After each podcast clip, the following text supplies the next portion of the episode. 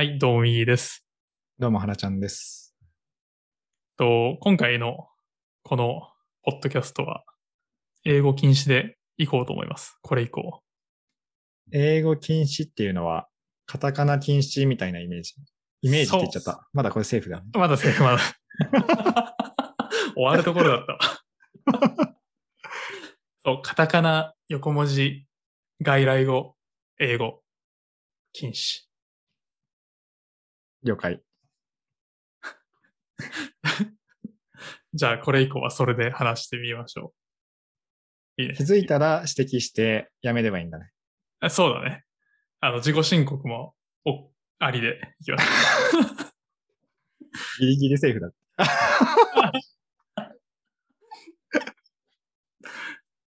はい。じゃあ、今日のテーマは、これ自分が挙げてるやつだけど、あの、あテテーマって言ってよ。えっと、今日の、えっと、主題は、えっと、事前準備は、新入社員研修で挨拶の次に教えた方がいいことだと思うっていう主題です。あーここで言っている事前準備っていうのは、どういうところなんだろ例えば、まあ、打ち合わせの前とか、そうだな。まあ、もしかしたら、その、お客さん先に、まあ、実証実験とかで行くときとかに、まあ、当然、準備はすると思うんだけど、なんか行っていきなりどうにかするっていうよりは、きちんと、なんかどういうことを話して何に合意したくて、そのためにはどういうことを準備していかなきゃいけなくて、で、当日はどう立ち回るかみたいなのを、まあ、きちんとその想像力を働かせて準備できてるかってことを言いたい。う。んうん。事前の論点設計をちゃんとして、何の、まあ、目的が何で、どうなったらその会議が終了するのかとか、そのあたりの解像度を高めた上で、ちゃんとその場に行きましょうっていう、そこの意味合いの事前準備で、まあ、これ打ち合わせ以外も、それこそ飲み会含め、イベント含め、あらゆるものについて、事前準備は重要だよねっていう話で。まあ、イベントが英語なんだけどね。それを気づかずに話しているっていうね。まあ、あの、言ってることは本当にその通りで、若手の時の自分もそうだったなと思うんだけど、なんかこう、まずいことが発生しましたと。課題があったって時に、なんか自分の中でその論点設計とか、あの、巻き込む人に対して、その、どういう情報を伝えると、その前提条件が揃うのかみたいなのを考えずに、まあ多分ちょっと焦ってとか気持ちが回ってなくて、とりあえず、あの、有識者を集めてしまおうみたいな、会議しましょうみたいな、うん。みたいなことは、まあ結構やってしまってたかなと思っていて、それってでも、あの、集められた人たちからすると、この場は何なのとか、なんかすごい効率悪いなとか、いう気持ちになって、なんか、なんかもうちょっとこう自分たちの時間をうまく使ってくれよって気持ちになるんじゃないかなと思って。さす、あれだよね。そもそもの会議する場合であれば、まず一番最初に決めないといけないのは、出発点と到着点がどこなのかっていう、その議論において相手が今どこまで認識していて、何をしていて、何を知らないかとか、どういう反応なのかとか、そのあたりの議論の出発点をちゃんと明確にするのと、今日の打ち合わせの中で、この合意形成の過程の中でどこまで持っていきたいのかとか、そのあたりを事前に考えておくことは重要だよねっていう話、新入社員研修とかでやらないか。まあその、まあなんか、うちの会社とかだと、到達度試験みたいなのがあって、うん。まあそういう時には、まあ例えば今からその電話応対をしてもらいますとかっていう時には、なんか当然準備をしてるんじゃないかなと思うんだけど、うん。なんかじゃあ、例えばその電話のその議事を書くための、えっと、定型文とかをどう作っておく、どういう構成で作っておけばいいのかとかって、なんか、ひな形はくれるけど、なんか、ただそれを映してるだけというか、うんうん。確かに。その準備が必要なんだよっていうことを教えてはくれないなと思ってて。なるほどね。手段としてあるものをまずは使って、そこに穴埋めしていくっていう、穴埋め問題解いてる感じで、まあ、そもそもの本質的に何がやりたいのかっていうと、まあ、事前の準備をして、あの、まあ、頭を整理して、相手の頭を整理して、その中で生産性高めるように、まあ、議論なのか、まあ、意思決定、コミュニ、打ち合わせをしてね、相互理解を深めていくっていうことがまあ大切ですよね。いや、本当にそうなんですよ。なんか、議事録の書き方を教えてくれるけど、なぜこの構成になってくれ、いるかとか、そこを考えるような機会がなさすぎて、じゃあ議事録取ってみろって言われると、取れない人多数みたいな。まあなんか、取れてても本当に一言一句書きもらさないぞっていう感じのやつが出てくるみたいな。一番ね、あのー新入社員の最初の仕事として、議事録を取るっていうのがあると思うし、その議事録の取り方で、大体その人の能力値が可視化されるところもあるから、そこでうまく、ね、あい、あのその新入社員の子が書いた議事録に対して、こっちからあの、まあ、こうした方がいいよとか、ここよくわからないよとか、こういう論点含めた方がいいよとか、まあ、そうやって解像度高く教えていくことは重要ですよね。なんか本当に日々の、それこそちょっとした、なんだろうな、まあ電話とかでも、が結局何が聞きたかったんだろうみたいなシーンって結構あるなってて、うん。なんか、えっと、答えを持ってなくてもいいと思うんだけど、なんかどこの答えを欲しがってるのかとか、何に困っているのかっていうのは、なんか自分の中で一回こう、言葉に落としてから持ってくると、だいぶその相談で欲しかったものが得られるんじゃないかなとかっていうシーンは、まあ多々あるなと思ってて。シーンって言ってんだけどね。もう本当にめっちゃ気をつけてたのに。なんか、まあ、そういうことは結構あるなと思ってて、まあ、あの、逆もしかりで自分も上司とかに対してはそういうことをしてしまっているのかもしれないけど。右から左へ受け流すっていうのが、特に、例えば、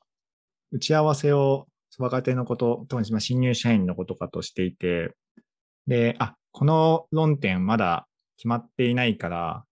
あの部署の人たちと打ち合わせしないといけないよねって言って、で、ちょっと打ち合わせ設計、あ設定しといてって言ったときに、なんか、とりあえず打ち合わせ設定しましたって言って、で、なんか、あ、設定しただけなんだって思って、なんか、向こうになんか伝えといたみたいな。いや、まだ何にも言ってないですみたいな。とりあえず会議だけ飛ばしておきましたみたいな。あなんでやっぱ、一回なんだろうね。やりたい、なご最終的な到着点がどこなのかっていう、そこを理解できるか理解できないかっていうところが結構その後の行動にかなり決まってくるし、そこの最終的な到着点をどれだけ解像度高く共有することができるかっていうところも、それは我々側の役割なのかもしれないけど。そうだね。めっちゃ製品名が出てくる。ちょっと待って。力点。あ、いいやろ。あの、パワーポイントパワーポイントとかを、から、えっと、作り始めちゃうみたいなのが、まあ、よくある、あの、失敗事案かなと思ってて。うん。まず先に、その、骨子を作るというか。まあ、あの、論文を書いた人は多分、多分それを章立てからやるみたいな話だと思うんだけど、うん。なんかそこがないままに、あの、まあ、資料を作ってしまうと、あの、確認してくださいってくると、突っ込みどころしかないみたいになっちゃうなっていうのはすごく思うね。うん。自分でね、これって目的何って聞いて、もう瞬間的に、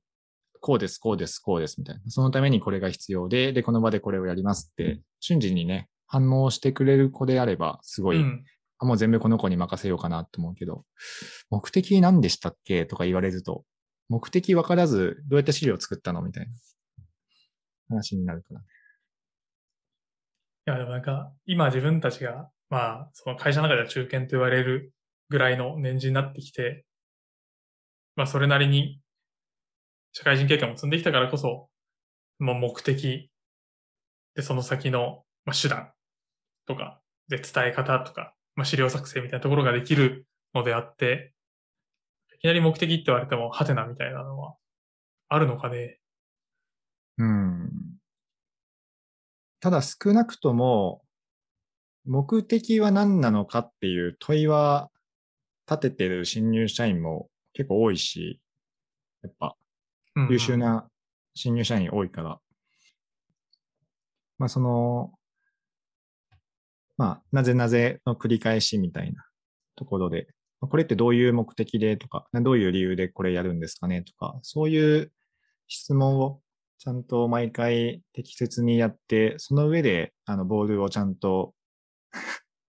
球球をちゃんと引き取って、あの、じまあ、主主体的に、まあ、自分の当事者意識を持ってあの動いてくれるっていう子は、あのその後もしばらく見ないうちに久々に見たらすごい仕事できる子になっているし、やっぱその自立性みたいな、しあのー当事者意識を持って仕事に臨めているかどうかっていうマインド面、気持ちの面と、その論点設計っていう能力の面、この気持ちと能力の二軸が重要かもね。難しいですね、これ。全然、なんかね、入ってこなくなっちゃう。そう難しい。いや、でも、そうだよね。本当にそうだと思う。やっぱり、そこを理解してもらうためにも、いっぱい矢面に立ってもらうのが一番の近道な気がしてきてて。うん。で、なんか、えっと、資料を作ってもらって、そこに対して、まあ、こちらから質疑して、それこそ目的は何なの？みたいな。でそこに答えられてるんだったら、あの、そのまま持っていくか、まあちょっと体裁を偉い人向けにはもうちょっとわかりやすく直そうかっていう話になるのか、そこができていないのであれば、その前の構造のところからやり直してもらうとか。っていう風に、なんか段階が踏めていいような気がするね。どんなに小さなタスクでも、もうやめようか。どんなに、やめようか。もう無理だわ。もう無理だ頭のわ。中のいつもと違うところ使ってる感じするわ。どんなに小さな仕事でも、やっぱ当事者意識持って、まずはやらせてみるっていう、一回やってみないとね、わからないからね。うん。結構自分が入社というか配属直後で良かったなって思うのは、自分と同じ年次の人がほぼいなくて、うん。上、自分の上が7、8年目上ぐらいの人しかいなかったから、結構その人たちが普段やっている仕事をそのまま降ってくるみたいな感じだったから、で、とりあえずやってみて分かんないことあったら聞いてみたいな、まあそういう文化だったから、結構いろいろ経験できたし、なんか自分で考える機会が多かったから、だからそういう自分で考える機会をたくさん量を与えてあげるっていうのが最初のうちは一番いいのかもね。うん。同じく同じく、なんか、全然、同期のいない部署に配属されてたから、そこはすごくいい経験が積めたなって、あの、年の近い先輩が全然いないっていうのが良かったなって。うん。逆にね、ちょっと隣の部署とかだと、年の近い先輩から可愛がってもらえるきっかけにもなってたし、確かに。それは良かったな。逆に、一個下の子たちはね、結構かわいそうだったね。あ、そうなんだ。やっぱ比較対象にもなるし、新しいことをやっていこうっって仮にしたとしても、なんか、大体もう原さんやっちゃってるんですよね、みたいな。じゃあ、ここやろうかな、みたいな。で、自分が、なんかこういうのした方がいいよとか、そういうのを教えたりしながらやってたけど、後から来た人たちの方、な、一個上に誰かがいるってなると、やっぱ結構、それなりに重要な仕事が仮に若手に降ってきたとしても、やっぱその一個上の人が引き取るケースのが多いからさ。うん。ちょっとそれは確かにもったいないなって思った。確かにね。なんか、同じ事業に、その、なんだろうな、チーム、もういや、チームとして配属されるとしたら、結局、1年前にあった大きな課題は、もう、その人がやっちゃってるもんね。一つ上の人が。そうそうそう。そうなんで。そしたら、その人がやれなかった優先度が低いものが次に来てる可能性が高いから、うん。課題のサイズがちっちゃくなっちゃうんだね。そう。一番辛いのは、その人がやったものの引き継ぎみたいな。ああ、定常業務化してるから、定常的にやってねってやつね。やっぱ自分で何かしらプロジェクトを立ち上げて、それをなんか周り巻き込んで自分でやっていくっていう体験が、やっぱり小さな成功体験みたいにもなると思うし、そういうのを1年目のうちに経験させてあげるっていうのが、まあ、直近の上司というか先輩の役割かもしれないね。うん。違い。まあ、なるべくそういう、自分がその大きな石を、大きな課題を、なんか、いっぱい解ける場所に、どれだけ自分を持っていけるかって感じな気がしてきたね。うん。特に20代中盤とかだと、まあ、できなくて当たり前って思われている時が長いから、まあ最初の1、2年ぐらいだと、1、2年目ぐらいまでは、まあ新しいこととか、結構難しい仕事に関しては、できなくて当たり前っていう目で見られるから、まあそのうちにどれだけ多くの量をこなすかっていうところが重要かもね。うん。本当に本当に。毎日なんかあそうそう。知らないことを一個はやってたっていう時の方が、まあ本人は大変かもしれないけど、なんか、伸びてる感じはするよね。うん。なるべく潰れない程度に無茶ぶり、無茶ぶりするのがいいかもね。うん。なんか、ある程度、ある程度動けるようになってきて、まあ、本当になんか重たいものが降ってこない限りは大丈夫。で、まあ、かつ重たいものがき降ってきくれば、あの、フォローすればいいやと思った時に、なんかトンと2、3日休みを取ると、自分が、うん。相手はもうやらざるを得なくなって、なんかそこであ吹っ切れてやれるようになって、いやもう全然、ミギーさんいらないっすよ、みたいな。ー まあ、っていう頼もしいこと言ってくれる後輩とかは結構いたね。あー、素晴らしいね。確かに、そういう環境を作るっていうのが一番手っ取り早いよね。そうそう、もうなんか、やっぱりいると頼っちゃうと思うから、うん。なんか、いや、できるよっていうのがこっちから思えたタイミングで、まあ、わざと、その、こちらは引いちゃうというか、もう。干渉できませんみたいな、っうんうん。ていうのを、まあ、あの、ちゃんと上司の人とかとコミュニケーション取りながらだけど思うけど、ちょっともう彼できると思うんで、彼彼彼女できると思うんで、ちょっとやらしてみていいですかねみたいな。で、もう重たい主担当にしちゃうとかっていうのは結構僕が使う良くない技かもしれないね。確かに。まあでも結局、なんか場当たり的にうんぬんをしてても、そんなに力はつかないなと思ってて、やっうん。ぱりどう、あの、やっぱ仮説検証だと思ってるんだよねと。うんうん。まあ、ど、どういうところに持っていくのがベストだと思っていて、じゃあこうするといいだろうっていう仮説を立てた上で、まあ、それを実際に検証してみると多分まあ、あの、立場が違えば違う意見が出てくると、あ、そういう観点はなかったなとか、確かにそっちの方が、あの、重要度が高そうだなとかっていうのが分かれば、まあ、その場でまた修正して、あの、次の仮説を立ててってやればいいだけの話だと思うし、確かに。結構振り返りも重要だなって思っていて、その仮説検証もそうだし、その自分の能力面のとか、学び気づきみたいな、そういうこともちゃんとノートに取っていくみたいな、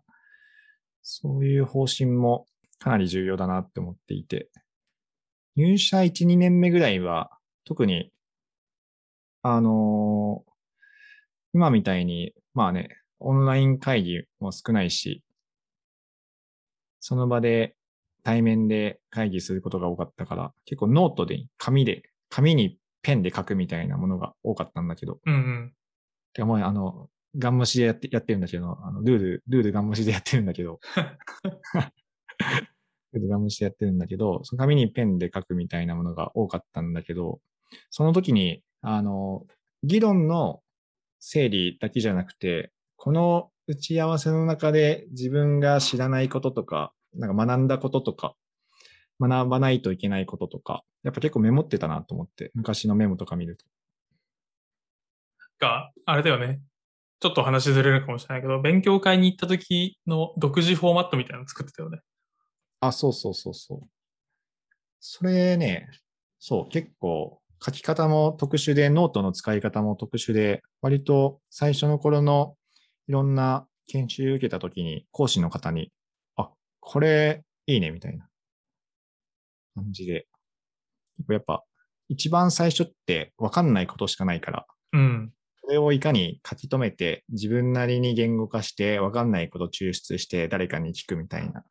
それを結構やってたなって。昔、1年目、2年目ぐらいに書いたノートがこの前たまたま本棚で見つかって読んでたら、あ、なんか若いこと書いてあるなと思って。いや、エモいね、それ。ちょっと俺もやろう。いや、本当に、そういうのが大事だなと思うよ。なんか、自分のすごい尊敬してる先輩、先輩数も多分20個ぐらい上だけど、20個？うん、15個ぐらい上の人で、子会社の社長になった人がいるんだけど、うん。すごい負けず嫌いの人で、あの、で、かつ自分の理想も高く持ってきたい人で、やっぱ会議に出たら自分がうまく回したいっていう欲求が強いから、うん。参加者の人がどういうことを想定で飛ばしてくるだろうが質問でみたいなのをもうめっちゃ考えて、自分の中で想定の QA を常に作って、すべての会議に臨んでたらしいんだよね。すべての会議はすごいな。そうそうそうそう。もう本当に、ずっとそれを、あの、最初が死者だったから、そんなにまあミーティングも多くなかったとかって言ってたんだけど、っていうのを、なんか最初の3、4年ずっとやってたら、なんか気づいたら、その周りの人とかよりも、なんかいろいろ仕事任されることが増えてたらしくて、あ、そりゃそうだよね。で、なんか気づいたら、あの、経営企画部とかに行っちゃって、で、もう、そ、そのあたりからは、なんか事前に考えなくても、その紙とかに書いて考えなくても、ある程度こういう観点が飛んでくるだろうっていうのがもうわかるから、トレーニングしまくってるから、素晴らしい。なんか資料を作りながら自分の中で QA が終わってるらしくて、なるほどね。で、あの、飲みながら言ってて、なんかすげえこと言ってんな、この人みたいな。まあ、ね。行動の蓄積が習慣になるみたいな話で、もう習慣化というか、そこの頭の使い方自体が習慣化されているっていうのは理想形だよね。本当に、セミオートみたいになっちゃってるんでね。素晴らしい。はい。ということで、あの、横文字なしは無理でした。横文字なし、激ムズだったね。いや、これをさ、ちょっと今はなんか自社がそういうのを普通にみんながやってるから OK って感じだけど、なんかそうじゃないところでやったら何言ってんだこいつらって思われるんじゃないかなってちょっとドキドキしてます。確かに。OK はいいのかね。OK ぐらいはいいんだよね。OK ぐらいは許してもらえたら嬉しいね。タスクは？タスクは、怪しい。うん。テンプレとかフォーマットとかを言い換えたんだけど、この辺はもうアウトだろうなと思って。プロセスは？プロセスは、まあ、ギリギリセーフじゃない？アウトプットは？アウトプットはもうなんか、あーって感じだね。あの、そうね。自分の奥さんのご両親と話したときに、ああ。すごいなんか英語とカタカナが多いねって、あの、お母さんに言われて、めっちゃ笑った記憶がある。本当気をつ、気をつけた方がいいっていうか、難しいよね。で、改めてやってみて思った。考えながら話しているはずなのに、なんかあたかも日本語かのよ うそうそうそう。いや、それこそね、習慣の蓄積だから、注意して話すといいと思います。俺と同じ鉄を踏まないようにしてください。はい。今後、もう二度とやることはないと思います。はい。はい。じゃあ、今日はこんなところで。